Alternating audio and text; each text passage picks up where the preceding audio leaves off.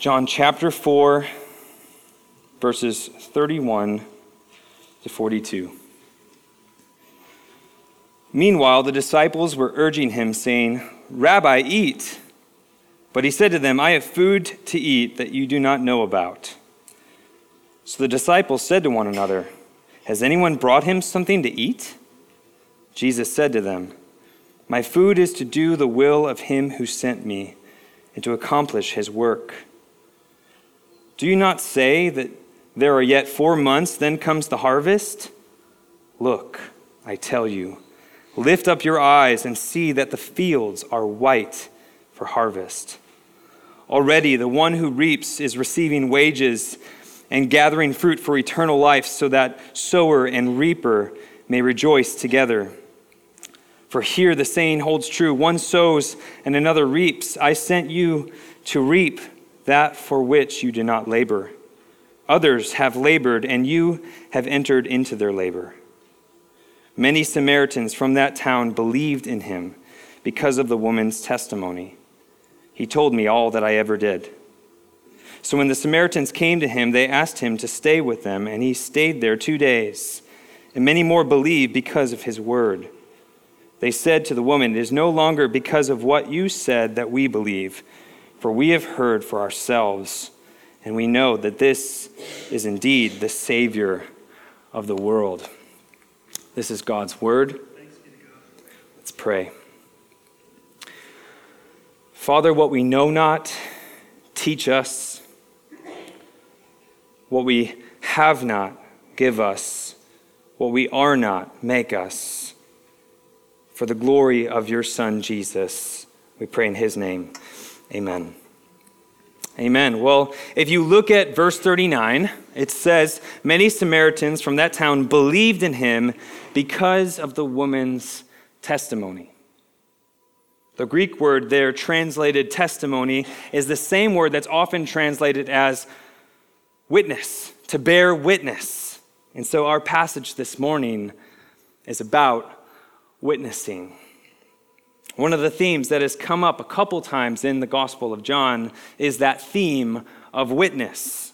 At the beginning of this Gospel, we read that John the Baptist came as a witness to bear witness about the light. Later on, he says, Behold, the Lamb of God who takes away the sin of the world. And then he says, I have seen and borne witness that this is the Son of God. And then this was followed shortly after by the witness of Andrew, who found his brother Simon, who we know as Peter, and says, We found the Messiah. And then in chapter 3, we have Jesus witnessing to the Pharisee Nicodemus. And then here in chapter 4, Jesus witnesses to this woman at the well. This woman believes, and then she goes out and witnesses. It's important to John that Christians be witnesses for Jesus and his gospel. It's important to Jesus as well because he says in Luke chapter 24, Thus it is written that the Christ should suffer and on the third day rise from the dead, and that repentance for the forgiveness of sins should be proclaimed in his name to all nations. It's important to Jesus that we as believers witness about him. We see that God's saving plan relies on Christ's death, Christ's resurrection, and the witness of Christ's church. And so, for those of you who are taking notes, I've structured the sermon into three different sections. In verses uh, 31 to 34, we'll see the food for witnessing. In verses 35 to 38, we will see the focus of witnessing. In verses 39 to 42, we will see the fruit of witnessing. And the main point, what I hope you see in the text this morning, is this is that faithful witnesses are hungry for God's will. They see the harvest and invite others to come to Jesus. We aim to be faithful witnesses, not just occasional witnesses. Faithful witnesses are hungry for God's will. They see the harvest and they invite others to come to Jesus. So we left off last week with the disciples coming back to the well with the food that they had purchased. And they see Jesus alone with this Samaritan woman. And in verse 27, it says that they marveled that he was talking with her. They marveled because it says here in the text that Jews had no dealings with Samaritans. They marveled because rabbis don't speak with women in public. They marveled because they knew that this was the wrong time for this woman to be at the well. And so she must be a shady character. But nobody said anything. And then in that moment, this woman who had come to draw water from the well leaves her water jar. Her water jar that symbolized her empty and sinful life and goes out eager to share what she just experienced. In verse 29, she says, Come, see a man who told me all that I ever did. Can this be the Christ? She drew attention to the one who exposed her sin and invited others to come and see. Instead of being ashamed of her past, she publicly admits her sin in order to show that Jesus is the Savior of sinners. It's important to, to, to, note here that this woman became one of the first missionaries. She went home and witnessed to her entire village about Jesus.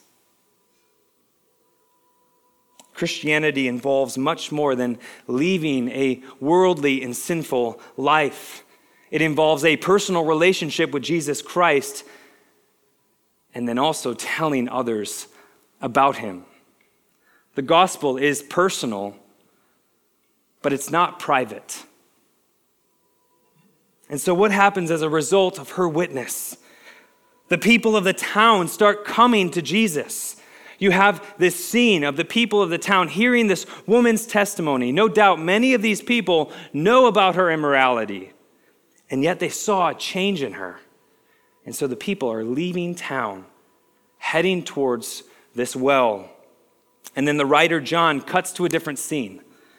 We see that in verse 31. Meanwhile, the disciples were urging him, saying, Rabbi, eat. So now our attention's drawn back to this well, where the disciples have returned with the food and they're concerned. Jesus is not eating. So often we are like the disciples. They weren't desiring for the salvation of those around them. They wanted to take a break from ministry. I have an important side note before we move on. I understand that there are two kinds of people in this room, two kinds of Christians, which means there's two kinds of dangers that Christians can fall into. On the one hand, we can make ourselves so busy with ministry that we're not good for anyone.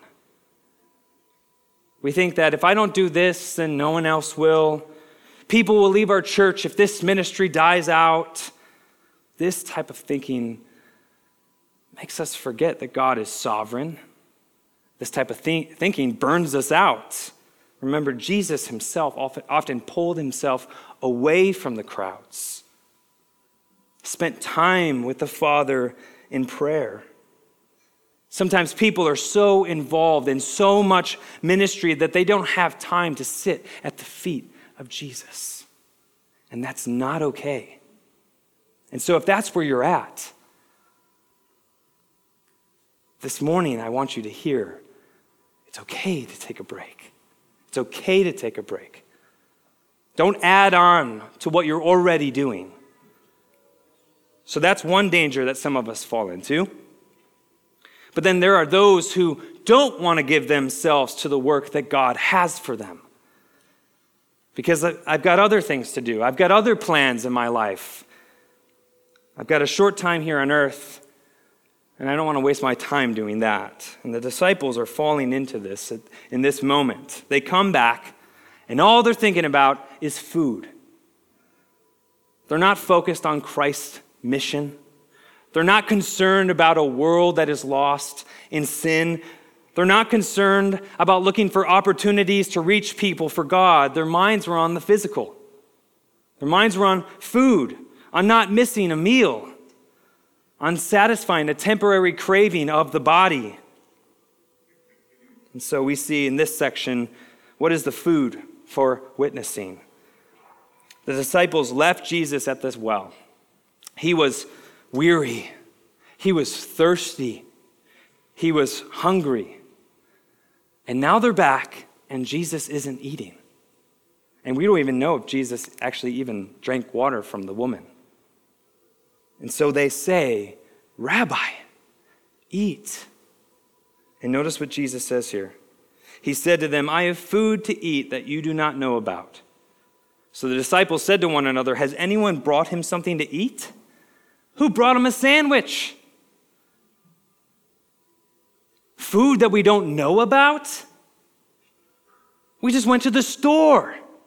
Did he order delivery? They didn't have delivery back then. Just want to be clear. Maybe they did, I don't know. Jesus is completely caught up in this moment. This moment that happened at the well. What happened? A broken sinner has now come to Jesus. Think about this. He has waited since eternity past for this moment. Remember, Jesus had to go through Samaria. Jesus had to go through Samaria. That was the plan all along. He's not focused on his physical needs right now. Uh, honest question Have you ever been so interested in something or so focused on something that you've forgotten to eat? I guess not many of you. I guess I'm the only one here.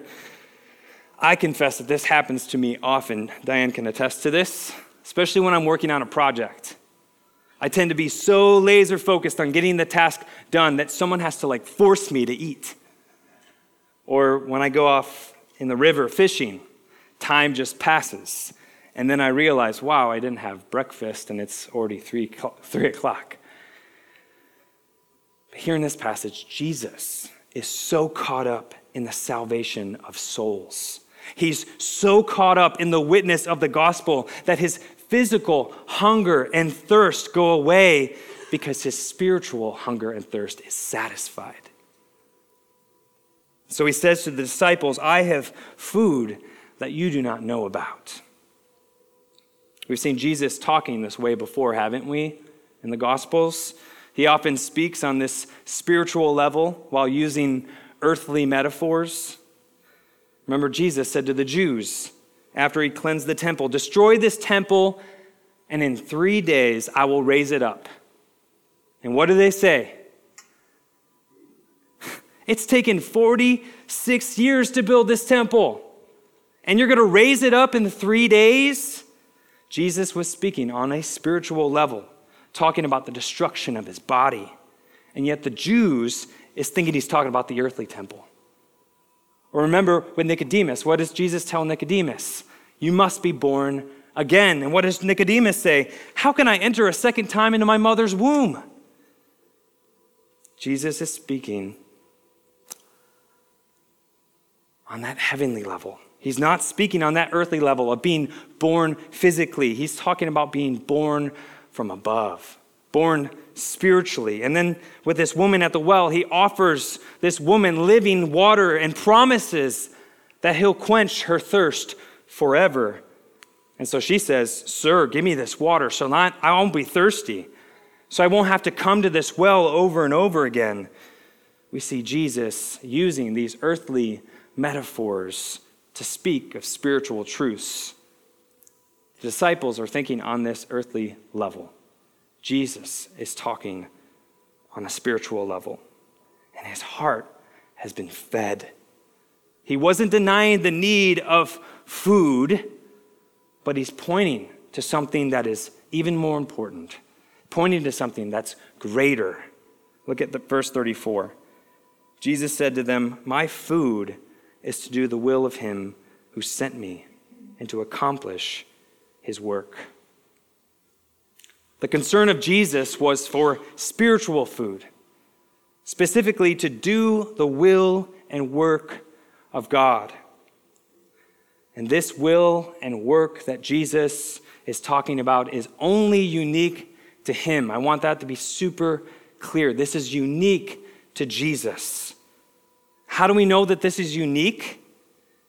Because if we look at John chapter 17, where Jesus is praying to the Father and he has the cross in mind, he knows what he's come to do, to live a life that we couldn't live.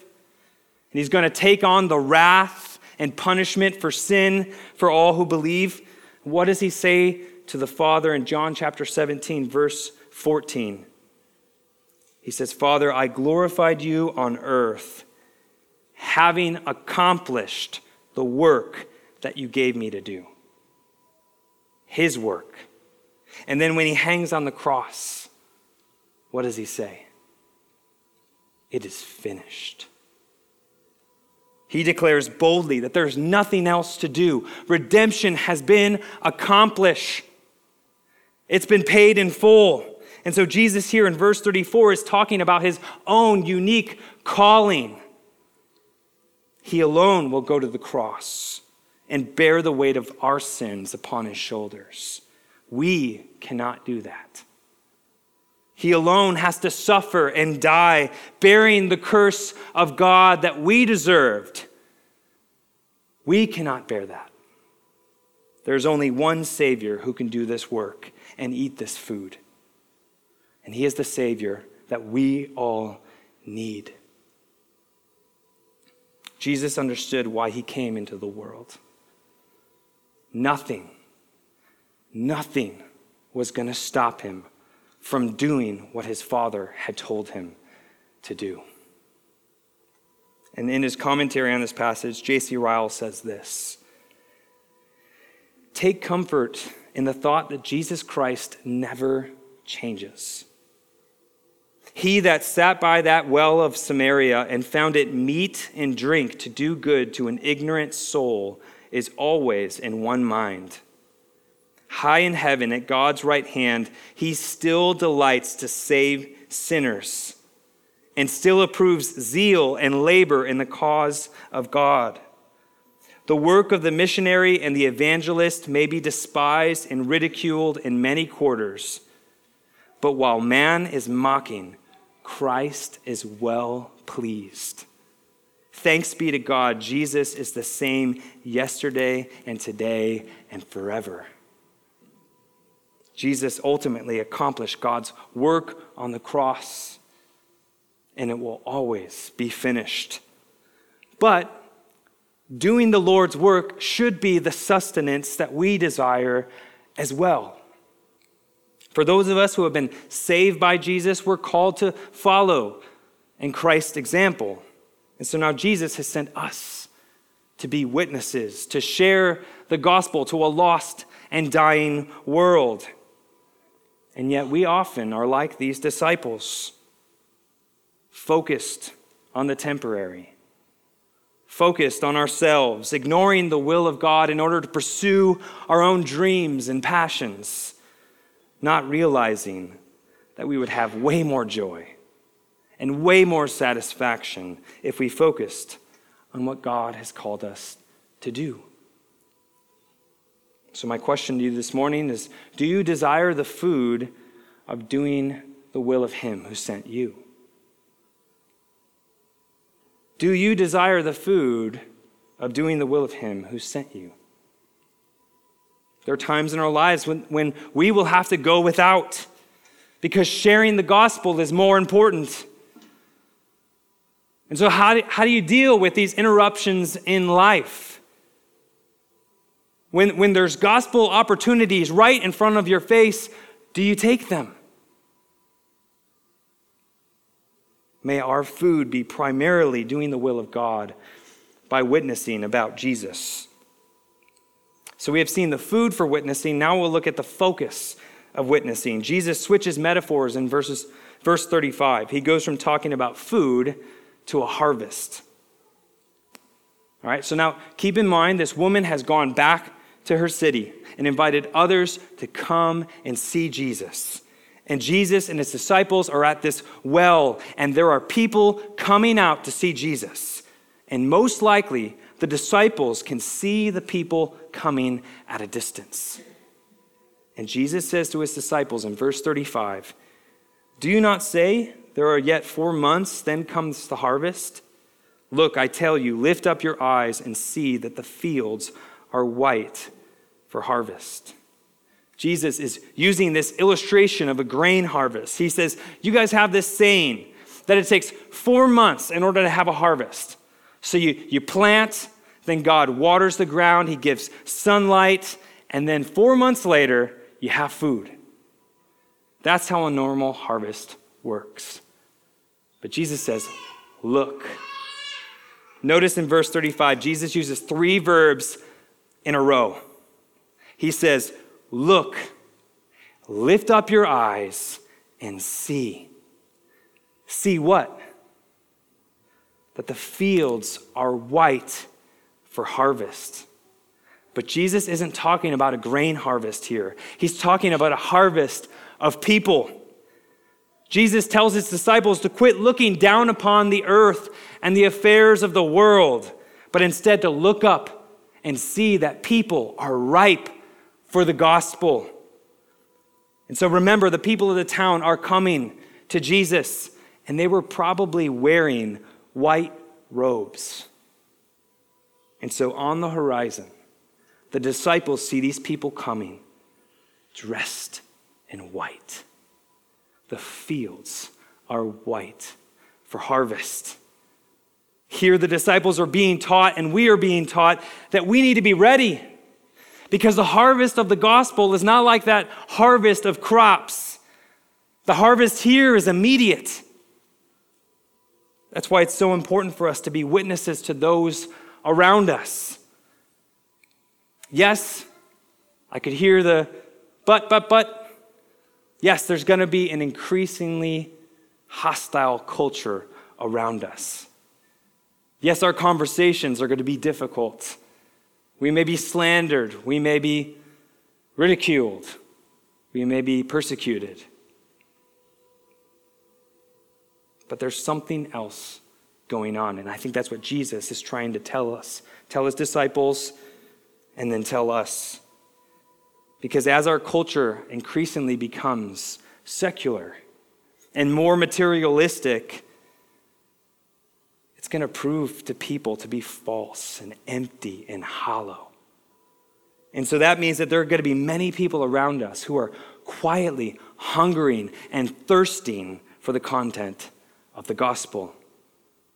There's a harvest already among us since Jesus has now come to this earth and his spirit is working in the lives of people, there are those who are developing a thirst for God, a sense of their sin, a deep loneliness and purpose, a, a true desire for real purpose in life. And so we, we must look and see that the fields are white for harvest. And look at what Jesus says in verse 36. Already the one who reaps is receiving wages and gathering fruit for eternal life, so that the sower and reaper may rejoice together. We benefit from participating in the harvest. As we reap, as we share the gospel, as we bring people to Jesus, we get to participate in the work that God is doing at bringing people from spiritual death to life which will give us joy, which will give us purpose. And then in the second half of this verse, it says that the sower and reaper are rejoicing together. That sort of day is what the prophets said would happen when the Messiah would come. In Amos chapter 9, verse 13, it says, Behold, the days are coming, declares the Lord, when the plowman shall overtake the reaper and the treader of grapes, him who sows the seed. So this plowman and the, the reaper are fumbling all over each other, just like the one who sows the seed for the grapes and the one who treads out the grapes. Things are happening so quickly, so miraculously, so amazingly that the sower is sowing seed and the reaper is bringing in the harvest, all at the same time. There's no delay. This is a work of God. And that's what's happening here with the Samaritans. People are coming to Jesus. And then in verse 37, for here the saying holds true one sows and another reaps, others have labored, and you have entered into their labor. Jesus makes the point that we will often be reaping what others have sown. Jesus and this woman had sown the gospel, and now the disciples will reap the harvest. And think about this this is all happening on the same day. It's good to be reminded that if God uses your witness to save someone, realize that you are most likely reaping where someone else has sown. I've been thinking about my own testimony. There was a pastor in Carbondale, Illinois, who witnessed to me. I didn't believe then, but a seed was sown. And then a drummer who I met in high school witnessed to me. Another seed was sown.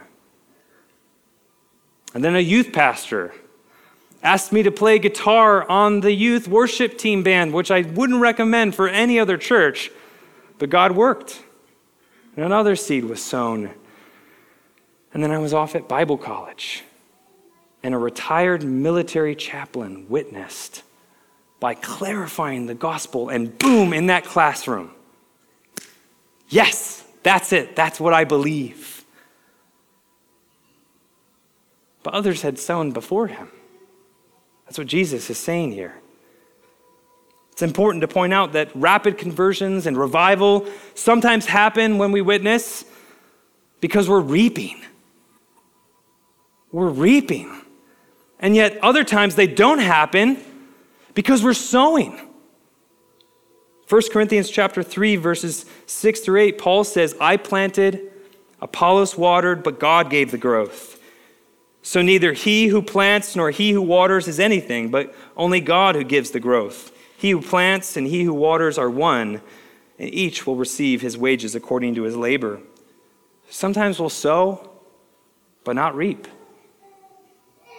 And other times we will reap where others have sown. And at the end of the day, it is the Lord alone who can give faith to someone who's spiritually dead. Salvation is a work of God's grace toward whomever he chooses to give it. Richard Phillips says this Even when we do not see the results for which we long, when our witness does not apparently lead to faith and salvation, we can rejoice to know that others may come and reap from our witness. How awesome is that? So never lose heart. You may reap, to God be the glory. You may sow and nothing happens. To God be the glory, because who knows who's going to reap from that sowing. We must lift up our eyes and see the fields are white for harvest. Now is the time for sowing. Now is the time for reaping. Now is the time for witnessing. Now is the time for sharing our faith and proclaiming the gospel of Jesus Christ. And this leads us to our last section the fruit of witnessing. What was the fruit of, of the witnessing of Jesus and this Samaritan woman? Look at verse 39. Many Samaritans from that town believed in him because of the woman's testimony. He told me all that I ever did. This woman is the least likely person to be used by Jesus. This Gentile woman is the first one used to bring about a revival in a Gentile land. How? How does she do this? What evangelism book did she read? What conference did she go to to develop her methods of evangelism? The only thing she's able to say here is come and see. She was a thirsty sinner who had drunk from the living water and was now inviting others to come and see. Bearing witness does not have to be complicated. Sometimes it's as easy as Would you come to church with me? Would you want to come to our small group or Bible study? Would you come and read the Bible with me? And so, as you witness to people, just saying, come and see, can be very powerful. And I know that there are some who would try to say that this type of language should not be used in evangelism. You need to share the gospel this way, this way, this way. But hey, Jesus put this in the Bible, right? This is a biblical way of evangelism to say, Come and see Jesus. You don't have to have all the answers. Invite others to come and see what you have seen for yourself. The people she went back to knew her sinful life. And yet she says, Come and see a man who told me all that I ever did. She was changed. She acknowledged her sin, and it was evident that the Lord had transformed her. She shared what she knew and then brought people to Jesus. That's all you have to do. Share what you know and bring people to Jesus. This is the aim of witnessing to bring people to Jesus so that they would believe. That should be the aim of each and every one of us who calls ourselves a Christian. Has that been your aim? Many believed because of her testimony. Look at verse 40. So when the Samaritans came to him, they asked him to stay with them, and he stayed there two days. They wanted Jesus to teach them, they wanted to hear his word, and so Jesus stays with them for two days. Could you imagine the questions that they asked him? Could you imagine what he told them? What he revealed to them? how he opened their eyes. It's kind of like those two men on that road to Emmaus. When they reflected on it, they said, Did not our hearts burn within us while he talked to us on the road, while he opened to us the scriptures? And we often think of that moment and wish that we were one of those two men to be on that walk with Jesus. Wow. Or to be like these Samaritans and spend two days with Jesus. And yet we forget that we get more than two days. We have lots of Lord's Day Sundays where we get to hear from Jesus. Every time you open up your Bible, you are reading the words of Jesus. These people only had a couple days you can have every day of your life. He's teaching you as he taught the Samaritans. And think about what this says about who Jesus is that these Samaritans urge a Jewish rabbi to stay with them. That was unheard of. And what was the result? Look at verse 41 and many more believed because of his own word. They said to the woman, It is no longer because of what you said that we believe, for we have heard for ourselves, and we know that this is indeed the Savior of the world. They don't say this to discredit her testimony, but to verify what she had told them. They heard for themselves and then proclaimed Jesus to be what? The Christ? The Messiah? the Savior of the world. The Savior of the world.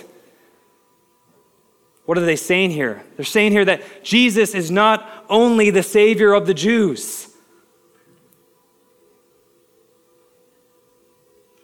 They say, We believe that He is the Savior of the world. He opened their eyes to see Him. How amazing is this? Is that all these people from this village came to believe in Jesus because of this woman's faithful witness. he is the Savior of any who will believe in him. And so now the great question is this Have you seen him? Do you believe him to be the Savior? If you've never trusted in Christ yourself, I urge you to do so now. When the Samaritans say here that the, Jesus is the Savior of the world, they didn't mean that everyone in the world will be saved. The Gospel of John is very clear that many will die in sin. John warns in John 3:18, whoever believes in him is not condemned, but whoever does not believe is condemned already, because he has not believed in the name of the only Son of God. So, what the Samaritans mean is that Jesus is a Savior for even the most unlikely people, like themselves. What they're saying is that there's no sins that cannot be washed away by the blood of the Lamb. What they're saying is that there's no rebel who is so lost that God will not receive him into his family. And so, if you are here this morning and you do not believe in Jesus, I urge you to repent of your sins and believe in Jesus. Believe that he is the Savior of the world. And then I have a second great question for those who do believe. Are you calling people to come and see? That's the mission of the church. And this is the will of God for each and every one of us who believes in Jesus. Are you calling people to come and see? This is why God has placed this church specifically here in Elgin. Because there is a whole bunch of people in our city who don't believe in Jesus. And we need to go tell them.